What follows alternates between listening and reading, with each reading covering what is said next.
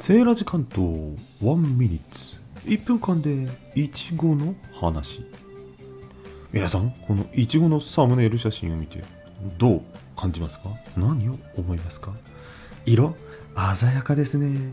つやつやつや綺麗ですね。中身？うん。中身がねびっくりなんですよ。これ中真っ白なんです。白いちごってご存知ですか？あれ甘いんですよね。これ白いちごの仲間なんじゃないかと思うぐらい実は甘いんですよ。甘かった熊本のいちご美味しい。これね2番煎じって皆さんご存知ですか？2番煎じなんですよ。ライブでこのネタ1回話しちゃってて今日何話そう？でもいちごのネタがないということでりんりんさんのハッシュタグ企画のためにもう1回このいちごの話をしてみました。